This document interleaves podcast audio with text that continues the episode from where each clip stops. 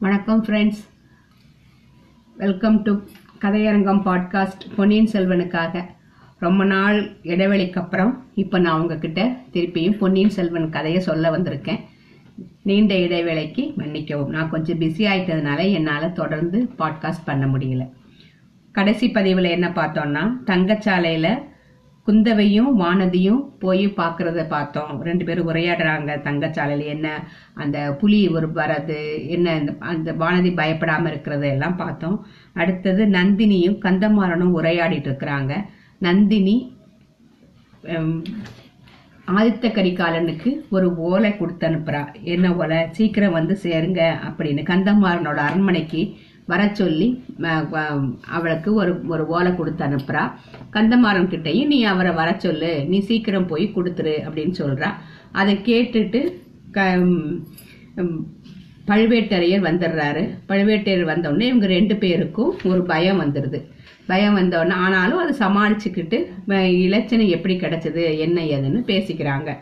அதில் வ- பழுவேட்டரையர் சொல்றாரு பண இலச்சனை உன்னிடமிருந்து தான் அந்த வந்தியத்தேவனுக்கு போயிருக்கணும் அப்படின்னு சொல்றாரு. அதை கேட்டுட்டு இடி இடின்னு சிரிக்கிறாராம் பழுவேட்டரையர். காலாந்தகன் தான் அப்படி போய் சொல்றா அப்படின்னு. நந்தினியும் இப்போ அடுத்த இதை பார்க்கலாம். நந்தினியும் அவர் கூட சேர்ந்து சிரிச்சுக்கிட்டே என் மைத்துனர் இருக்காரே அவருக்கு இணையா புத்தி கூர்மை படைச்சவங்க இந்த ஈரேழு பதினாலு உலகத்திலும் கிடையாது அப்படிங்கிறா.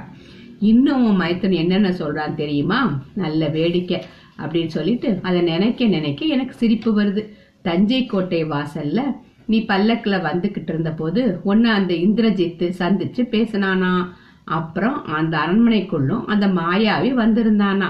ஆகையால நீயே அவன்கிட்ட பழவூர் பழுவூர் இரச்சலையை கொடுத்துருக்கணும் அப்படின்னு அவன் சொல்றான். அப்படி இல்லாட்டா உன்னிடம் யாரோ ஒரு மந்திரவாதி அடிக்கடி வர்றானே அவன் மூலமா போயிருக்க வேணுமா? தன்னுடைய முட்டாள்தனத்தை மறைப்பதற்காக அவன் எப்படி எல்லாம் கற்பனை செய்து வளருகிறான் அப்படின்னு சொல்லிட்டு பழுவேட்டரையர் தனது நீண்ட பற்கள் எல்லாம் தெரியும்படியாக மறுபடியும் சிரிக்கிறாரு. என் மைத்தலருடைய அறிவு கூர்மையை பத்தி நான் சந்தேகிச்சது ரொம்ப தவறு. அவருடைய அறிவு உலக கொழுந்துதான் சந்தேகம் இல்லை ஆனா இதையெல்லாம் நீங்க கேட்டுக்கிட்டு சும்மா இருந்ததை நினைச்சா தான் எனக்கு வியப்பா இருக்கு. அப்படிங்கிறா நந்தினி. அவளுடைய முகபாவம் மறுபடியும் மாறி அதுல இப்போது எள்ளும் கொள்ளும் வெடிச்சது. கண்கள்ல தீப்பொறி பறந்துதான். வீராதி வீரரும் போர்க்களத்துல எத்தனையோ வீல் வீச்சுக்களை இருமாந்து தாங்கியவருமான பெரிய பழுவேட்டரையர் நந்தினியின் சிறு கோபத்தை தாங்க முடியாம தடுமாறினாரு. அவருடைய தோற்றத்திலும் பேச்சிலும் திடீர்னு ஒரு தளர்ச்சி காணப்பட்டது. தேவி நான் அதையெல்லாம் சும்மா கேட்டுக்கொண்டிருந்தேன்னா நினைக்கிறேன். அவருடைய கையாலாகத்தனத்தை பத்தி மிக கடுமையா பேசி அவனை அழ வச்சுட்டேன். நீ பார்த்திருந்தா அவன் பேர்ல இரக்கம் கூட அடைஞ்சிருப்ப அப்படிங்கிறாரு. இதையெல்லாம் கேட்டுக்கொண்டிருந்த கந்தமாறன் பாடு பாடு சங்கடமாயிடுச்சு. நந்தினியிடம் அவனுக்கு சிறிது பயமும் கூட வந்துருச்சான் பழுவேட்டரையர்கிட்ட இரக்கமும் அவ- அவமதிப்பும் ஏற்பட்டுதான் இந்த சதிபதிகளின் தாம்பத்திய விவகாரத்தில் சிக்கிக் கொள்ளாமல் அங்கிருந்து போயிட விரும்பினானாம். தொண்டையை கணைத்துக் கொண்டு ஐயா என்றான். நந்தினி குறுக்கிட்டு என் மைத்துனரின் சாமர்த்தியத்தை பற்றி பேசுகையில இவரை நான் மறந்துட்டோம். இவர் ஊருக்கு போகிறேன்னு சொல்றாரே போகலாம் இல்லையா? அப்படின்னு கேக்குறா. நன்றாய் போகலாம். இத்தனை நாள் இவர் இங்கு தங்கியிருந்தது பற்றியே இவருடைய தந்தை கவலைப்பட்டு கொண்டிருப்பார் அப்படிங்கிறான் இவர்கிட்ட ஓலை ஒண்ணு கொடுத்து அனுப்ப விரும்புறேன். கொடுக்கலாம் இல்லையா? ஓலையா? யாருக்கு? காஞ்சியில் உள்ள இளவரசருக்கு. பழுவேட்டரையர் நந்தினியையும் கந்தமாறனையும் சந்தேக கண்ணால் பார்த்து இளவரசருக்கு ஓலையா? நீயா எழுதுற? எதுக்கு? என்று கேட்டார்.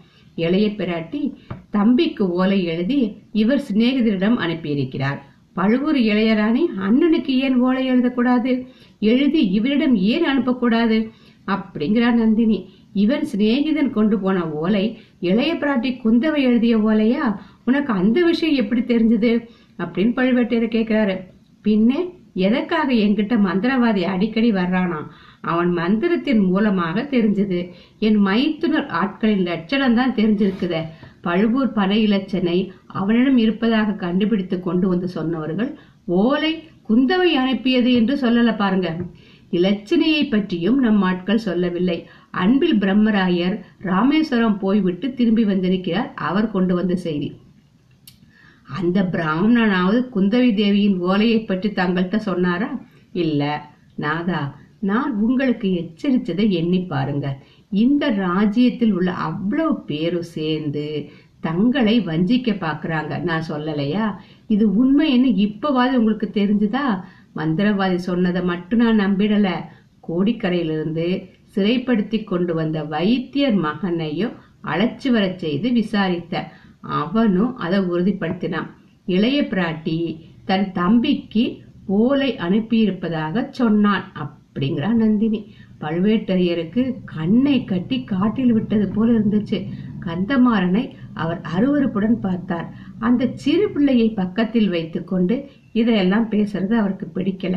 இதை குறிப்பினர் உணர்ந்த நந்தினி நம்முடைய கதை இருக்கவே இருக்கிறது. இவருடைய பிரயாணம் ஏன் தாமதிக்க வேண்டும்? என்று கூறிவிட்டு கந்தமாறனை பார்த்து ஐயா காஞ்சி இளவரசரிடம் இந்த ஓலையை நேரே கொண்டு போய் கொடுக்கணும்.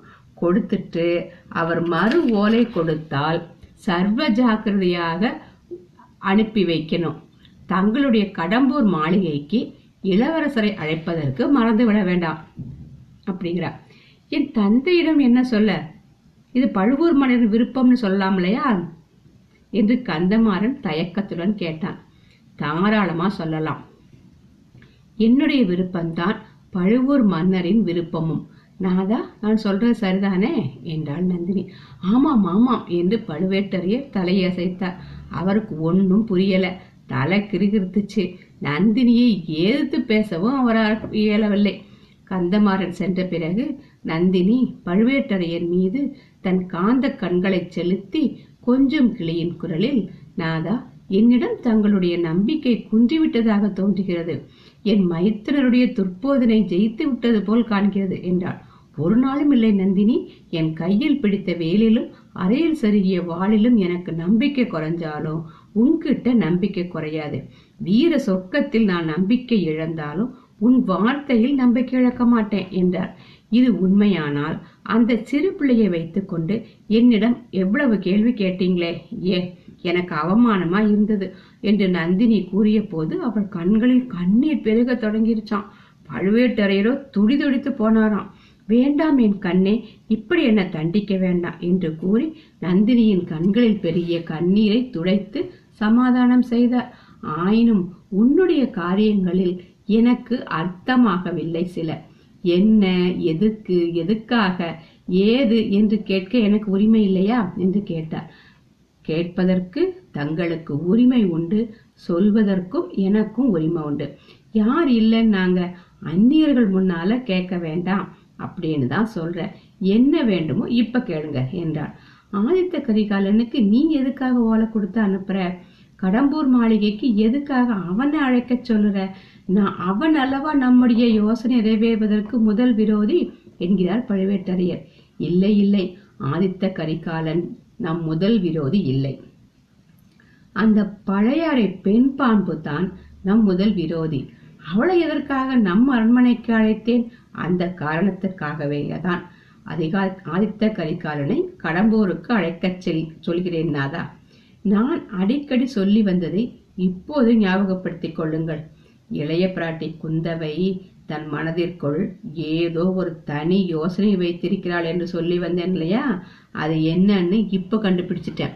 மற்ற எல்லாரையும் விலக்கிட்டு அவளுடைய இளைய சகோதரன் அருள்மொழிவர்மனை தஞ்சாவூர் சிம்மாசனத்துல ஏற்றி வைக்க அவள் தீர்மானிச்சிருக்கா. அதுக்காகவே அவள் இலங்கைக்கு தூதனை அனுப்பியிருக்கா. அதுக்காகத்தான் இப்ப தஞ்சைக்கு வந்திருக்கா. அவளுடைய சூழ்ச்சிக்கு எதிர் சூழ்ச்சி செய்து அவளுடைய நோக்கம் நிறைவேறாமல் செய்யணும். காஞ்சிக்கு நான் ஓலை அனுப்பியதன் காரணம் இப்போது தெரியுதில்ல என்று நந்தினி கேட்டுவிட்டு பழுவேட்டரையரை பார்த்த பார்வை அவருடைய நெஞ்சை ஊடுருவி அவர் அறிவை நிலைகொலைய செய்துச்சு. ஒன்றும் தெரியாவிட்டாலும் ஆம் தெரிகிறது என்று குளறினார். அந்த வீரக்கிழவர் நாதா தாங்களும் தங்கள் முன்னோர்களும் புரிந்த அரும்பெரும் வீரச் செயல்களினாலேயே இன்று இந்த சோழ சாம்ராஜ்யம் இவ்வளவு பல்கி பரவி இருக்கிறது. இந்த தஞ்சைபுரியின் தங்க சிங்காதனத்தில் ஒரு நாளாவது தங்களை ஏற்றி வைத்து பார்க்கும் வரையில் இந்த பாவியின் கண்கள் இரவிலும் பகலிலும் தூங்கப் போவதில்லை. அதற்குள்ளே எந்த விதத்திலாவது தங்களுக்கு என் பேரில் சந்தேகம் ஏற்படும் பட்சத்தில் தங்களுடைய உடை வாளினால் என்னை ஒரே வெட்டாக வெட்டி கொன்று விடுங்கள் என்றாள் நந்தினி. என் கண்ணே இத்தகைய கருணகடூரமான மொழிகளைச் சொல்லி என்னை சித்திரவதை செய்யாதே என்றார் பெரிய பழுவேட்டரையர். அப்படின்னு இந்த இந்த அத்தியாயத்தை முடிச்சிட்டு அடுத்ததுக்கு வர்றாரு பாருங்க கல்கி. நமது கதாநாயகன் வந்தியத்தேவனை நம்ம விட்டு பிரிஞ்சு ரொம்ப நாள் ஆயிட்டுது. தஞ்சையிலேயே அதிக நாள் தங்கிட்டோம். சில நாள் தான்னாலும் நெடுங்காலம் போல தோணுது. இந்த சில நாளைக்குள்ள வந்தியத்தேவன் ஈழத்து கடற்கரையோடு நடந்து சென்று பாலாவி நதிக்கரையில் இருந்த மாதோட்ட மாநகரை அடைந்திருந்தான். சரி அவன் அப்படி அடைஞ்ச ஈழத்தோட பெருமைகளை பத்தி இப்போ நான் சொல்ல போறேன் உங்களுக்கு. எனக்கு தெரிஞ்ச அளவுல. ஈழம் அப்படிங்கிறது நம்ம எல்லாத்துக்கும் தெரிஞ்ச ஸ்ரீலங்கா தான். இலங்கைய அந்த இலங் இலங்கையின் தம்பன்னி செரண்டிப் தப்ரபேன் சீலத்வீபா சீலையே செயிலோன் செயிலாவோ சிலான் சிலோன் ஈழம் அப்படின்னு பல பெயர்களால நம்ம அழைக்கிறோம். ஸ்ரீலங்கா ஈழம் ரத்னத்வீபம் ஆசியாவின் வைரம் அப்படின்னும் இப்பெயர்கள் இருக்கு அப்படின்னு அது அழைக்கப்படுது. இலங்கை அப்படிங்கிற தீவு நாலு புறமும் கடலால் சூழப்பட்டு இந்து மகா சமுத்திரத்தில் அழகிய ம- மலைகளை உடையது. நீர்வீழ்ச்சிகள் அடர்ந்த காடுகள் நிறைய இருக்கு.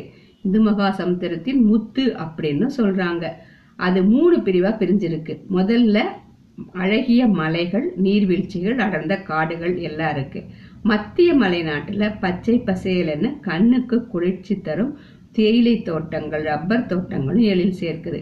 அங்க பல கலாச்சாரங்கள் பன்முக கலாச்சாரம் பல மொழிகள் பேசப்படுது. ஆதி காலத்திலேயே அந்த தீபம் இரு அந்த தீவு இருந்திருக்கு. அது பேரு நாக தீபம் அப்படின்னு அது பழைய பண்டைய இலக்கியங்கள்ல பண்டைய புராணங்கள்ல அது அழைக்கப்பட்டிருக்கு.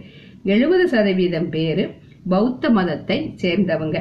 அதுக்கு காரணம் அசோகருடைய மகன் மஹிந்தன். எந்த அசோகரா?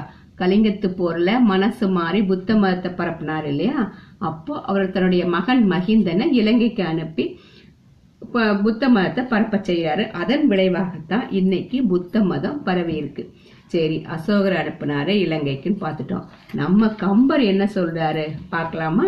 கம்பன் வந்து ஊர் தேடும் படலம் அப்படின்னு ஒரு பட படலத்துல இலங்கைய பத்தி சொல்றாரு. பொன் கொண்டு அமைத்த மணியை கொண்டு பொதிந்த மின் கொண்டு இழைத்த வெயிலை கொண்டு சமைத்த என் கொண்டு இயற்றி என தெரிகிலாத மண்கொண்டல் விட்டு மதி முட்டுவன மாடம் அப்படிங்கிறாரு.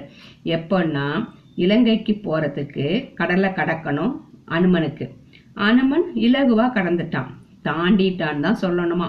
இலங்கை வந்து சேர்ந்ததும் பட்டணத்து பட்டணத்துக்குள்ள புகுந்துக்கிறான். மாலை நேரம் பட்டணம் வெகு அழகா இருந்தது. இது வந்து ஒரு பேர்ட்ஸ் ஐ வியூன்னு வச்சுக்கோங்களேன் கம்பர் வர்ணிக்கிறது. அதாவது அனுமன் பார்வையில் இந்த இலங்கை எப்படி அப்படிங்கிறாரு. கட்டிடங்கள் எங்கும் காணாத மாட மாளிகைகளாகவும் கூட கோபுரங்களாகவும் விளங்கின. பலவிதமான வர்ண பூச்சுக்களும் பொன்னிறமான பூச்சுக்களும் இருந்தன. பல வகைப்பட்ட வர்ண கற்களை அடுக்கி சில மாளிகைகள் கட்டப்பட்டிருந்துச்சாம். அலங்கார ரேகைகளும் கட்டிடங்களுக்கு இழைத்திருந்தன. மின்னலை பிடித்து இழைத்து வைத்த மாதிரி ரேகைகளாம். சில கட்டிடங்களுக்கு வெள்ளி வர்ண பூச்சு பூசி இருந்தது அனுமன் பார்த்து ஒரே அதிசயத்துல நின்றானாம் மாளிகை ஒன்றை ஏறிட்டு பார்க்கறான். உச்சியில் பிறைச்சந்திரன் பிரகாசித்துக் கொண்டிருந்தது. சந்திரனை தொட்டு கொண்டு நின்றது போல் இருந்தது. உப்பரிகை அவ்வளோ உயரமா இருக்கான். மலை பிரதேசமாகையால் ஒரு பெரிய மேகம் வந்து மாளிகையை நாலாபுறமும் சுற்றி நின்றது. மேகத்துக்கு கீழேயும் உப்பரிகைகள் மேலேயும் உப்பரிகையா? அப்படியானா மாளிகைக்கு எத்தனை உப்பரிகள் அதிசயத்துக்கு கேட்பானே அப்படின்னு சொல்றாரு. அது மட்டுமா? அந்த அத மாதிரி அதை பார்த்துட்டு ஒரு பொன்னந்தி மாலை பொழுதுல பவளமலையில் நின்று இறங்குறான். போய் சென்று இறங்குறான் அனுமன். அங்கு இருந்தபடியே இலங்கையை காண்கிறான். அந்த இடத்துல இலங்கையின் பரப்பளவும் தோற்றமும் சுட்டிக்காட்டப்படுது. முட்டை வடிவில் காணப்படும் இலங்கை. எழுநூறு யோசனை பரப்பளவு கொண்டதாக இருக்குது. மூணு பிரிவுகளா உடையதாக இருக்குதாம். கடல் மலை காடு போன்ற இயற்கை அரண்களோடு மதில் அகழி என்ற பாதுகாப்பு அரண்கள் நிறைந்ததாகவும் இருக்குது. இந்திய இந்திரன் மாளிகையை விட சிறந்ததாக வானுயர்ந்து நிற்கும் மாளிகைகள் இருக்கு. தெருவின் ஒரு முனையிலிருந்து மற்றொரு முனைக்கு செல்வது என்பது ஒரு ஊரில் இருந்து மற்றொரு ஊருக்கு செல்வது போல் ஆகுமா அவ்வளோ பெருசா சூரியன் சூரியன் கிட்ட இருந்து உள்ளது போன்ற ஒளி மிகுந்த திடக்காத்திரமான குதிரைகள் யானைகள் மக்கள் கூட்டம் என இலங்கை நகரம் நிறைஞ்சு காணப்படுதான் அங்குள்ள மரங்கள் கூட இந்திரனிடமிருந்து ராவணன் பறித்து வந்த கற்பகத் தருக்கள் அப்படின்னு கம்பர் வர்ணிக்கிறாராம் பாருங்க எவ்வளவு ஒரு அழகான இலங்கை.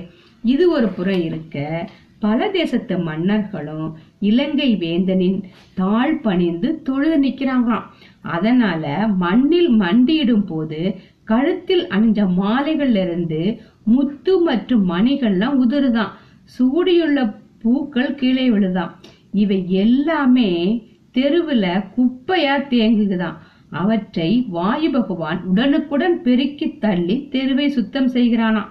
முத்தும் மணியும் தெருவுல கிடந்தாலும் யாரும் அதை பொருட்படுத்தாத அளவுக்கு செல்வச் செழிப்பில் இலங்கை இருக்கிறது அப்படின்னு கம்பர் வர்ணிக்கிறாரு. அந்த அந்த வர்ணனைக்கும் இப்ப இருக்கிற ரீசன்ட் டேஸ்ல உள்ள இலங்கைக்கும் கொஞ்சம் கூட பொருத்தமே இல்லை இல்லையா? இப்போ போர் வேகம் சூழ்ந்துதான் இருக்கு. எப்பவும் ஒரு பதட்டம் ஒரு பயம் இருந்துகிட்டே தான் இருக்கு.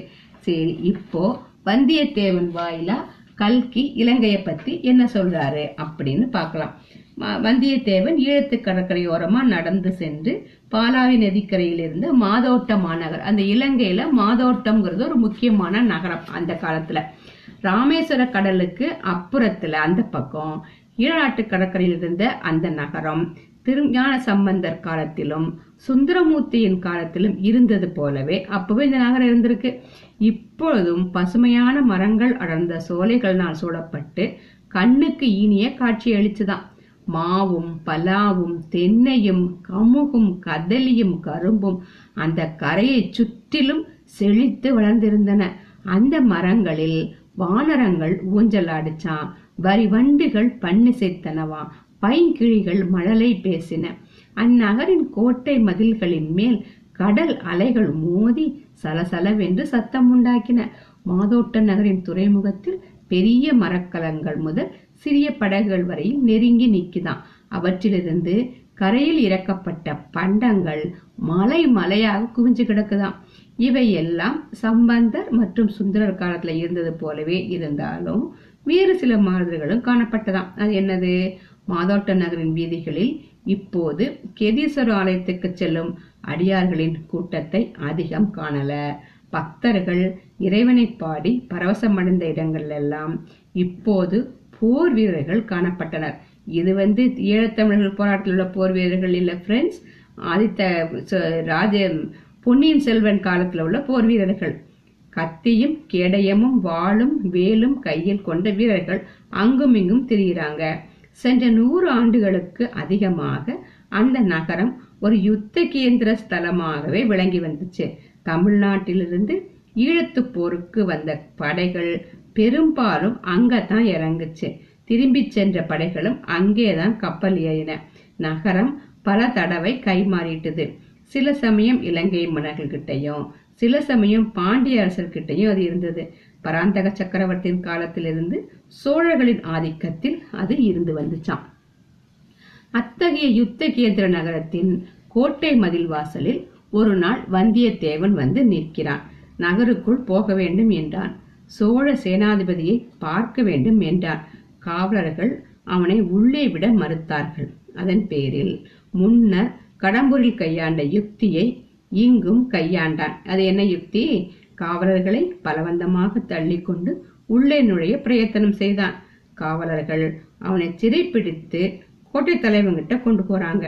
வந்தியத்தேவன் கோட்டை தலைவரிடம் இளவரசர் அருள்மொழிவர்மனுக்கு முக்கியமான ஓலை கொண்டு வந்திருப்பதாகவும் அதை பற்றி சோழ சேனாதிபதி கிட்ட மட்டும்தான் விவரம் சொல்ல முடியும் அப்படின்னு சொல்லலாம் அவனை பரிசோதித்து பார்த்தார்கள். பன்னியின் செல்வனுக்கு ஒரு ஓலையும் பழுவூர் பண இலச்சனையும் அவங்கிட்ட இருந்தாங்க இருந்ததை பார்த்துட்டாங்க. கொடும்பாளூர் பெரிய வேளாண் பூதி விக்ரமகேசரி அச்சமயம் இலங்கை படையின் சேனாதிபதியாக இருந்தாரு. அவரிடம் போய் சொன்னாங்களாம் பூதி விக்ரமகேசரி அப்போது முதன் மந்திரி அனிருத்தர் அனிருத்தருடன் பேசிட்டு இருந்தாரு. அவருடன் ராமேஸ்வரம் வரையில் போவதற்கும் ஆயத்தமாக இருந்தாரு. ஆகையால திரும்பி வந்து விசாரிப்பதாகவும் அதுவரையில அந்த வீரனை காவல்ல வச்சிருக்கும்படியும் சொல்லிட்டு போனாராம். பிறகு வந்தியத்தேவனை அழைத்து போய் ஒரு பாழடைந்த மாளிகையில் ஓர் அறையில் தள்ளி பூட்டினாங்க. வாசல்ல காவலும் போட்டுட்டாங்க. வந்தியத்தேவன் நீண்ட வழி பிரயாணத்தினால் களைப்படைந்திருந்தானாம்.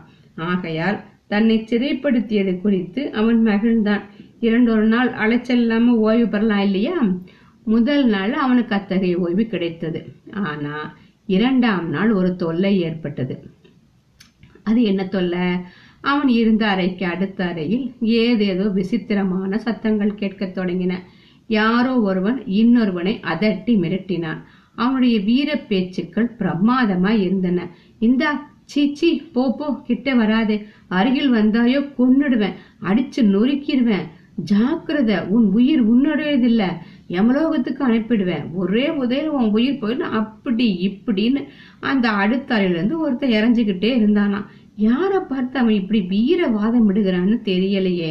ஒரே குரல் தான் கேட்குது அதுக்கு எதிர்குரல் கேட்கல ஒருவேளை யாராவது பைத்தியம் பிடிச்ச போர் போர் வீரனா இருக்குமோ அப்படிங்கிற சந்தேகம் ஏற்பட்டுச்சான் வந்தியத்தேவனுக்கு?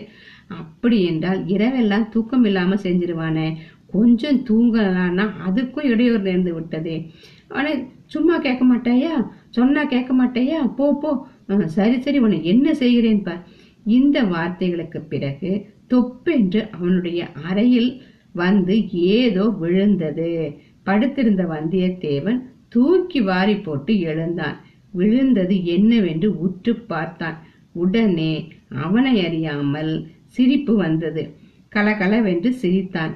ஏனெனில் அடுத்த அறையிலிருந்து அப்படி வேகமாக வந்து விழுந்தது ஒரு பூனை.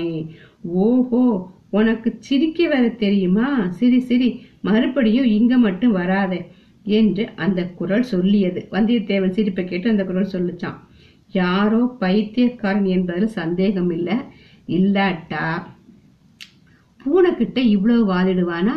அல்லது பூனை மனிதரை போல் சிரிக்கும்னு தான் எண்ணுவானா? ஆனா அதிலும் அவருக்கு ஒரு அதிசயம் என்னன்னா அந்த பேசிய குரல் அவனுக்கு தெரிஞ்ச குரலோன்னு சந்தேகம் உண்டாச்சு. எங்கேயோ எப்பயோ கேட்ட குரலா தோன்றியது. யாரோட குரலு? எங்கே கேட்ட குரலு? எந்த நினைச்சு நினைச்சு பார்த்தாலும் அவனுக்கு ஞாபகத்துக்கே வரல. சரி எப்படியாவது இருக்கட்டும். யாராவது இருக்கட்டும்னு நந்தியத்தேவன் படுத்துக்கிட்டானா? கண்ணை மூடி தூங்க பார்த்தானா? தூங்க முடியல. அது யார் அது? யாரோட குரல் அது? வந்தியத்தேவனுக்கு ஞாபகம் வந்துச்சா வரலையா? எல்லாம் அடுத்த பதிவில் பார்க்கலாம். Okay friends thank you